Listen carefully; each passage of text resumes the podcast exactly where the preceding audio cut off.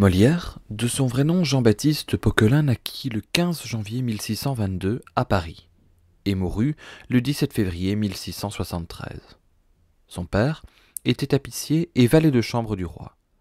La famille était assez aisée pour permettre au jeune garçon, évidemment doué, de poursuivre des études. Il fréquente le collège de Clermont, connu aujourd'hui sous le nom de Louis-le-Grand, où il rencontre des grandes personnes, comme le prince de Conti. Le titre de prince de Conti est porté par les branches cadettes de la maison française de Bourbon-Condé.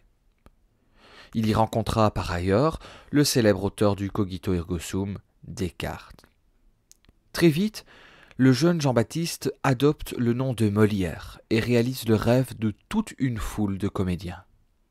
Il fonde, le trente juin mille six cent quarante-trois, une troupe de théâtre nommée l'Illustre Théâtre. La troupe se compose notamment de la célèbre Madeleine Béjart, comédienne française, reconnue pour sa beauté et son statut de femme indépendante. Comme il est de règle, dans toutes les précipitations, l'Illustre Théâtre fait faillite en moins de deux ans. Jean-Baptiste décide de tout plaquer et de partir en tournée dans toute la France. Dans un premier temps, Molière bénéficie de l'appui du prince de Conti. Toutefois, ce dernier va se convertir au jansénisme, doctrine théologique en désaccord avec l'évolution de l'Église catholique, et va donc devenir hostile au théâtre et aux comédiens. En arrivant à Paris, il obtiendra l'appui du roi Louis quatorze et pourra s'installer au Théâtre du Palais, fondé jadis par le cardinal Richelieu. La grande carrière de Molière commence.